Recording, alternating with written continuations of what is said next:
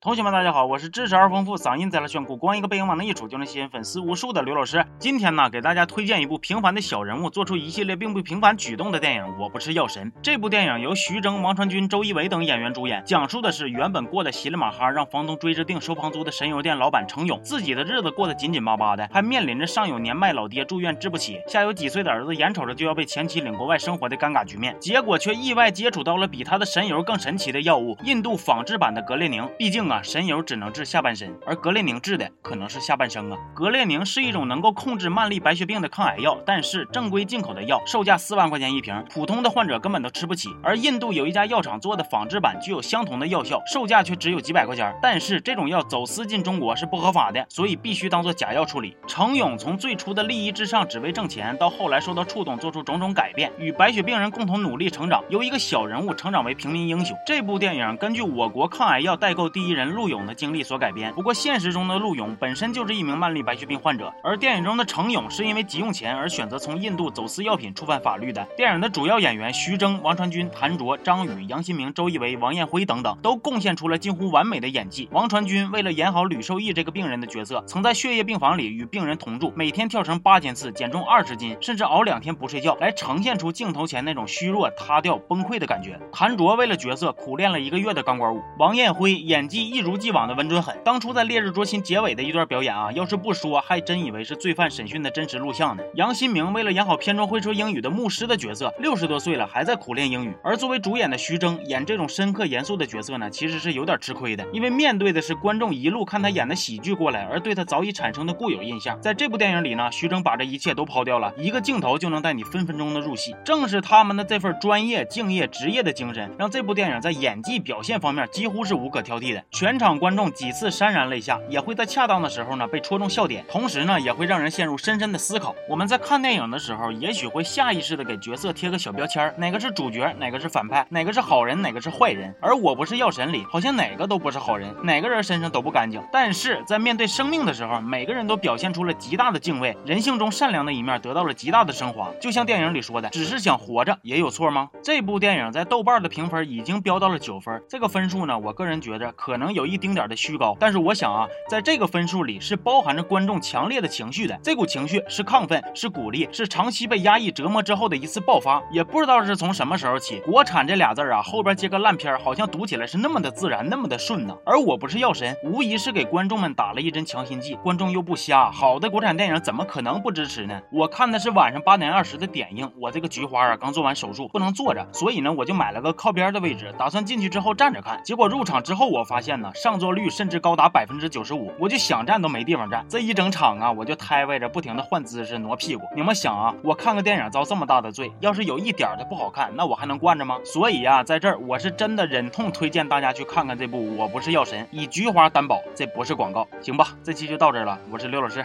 咱们下期见，啊。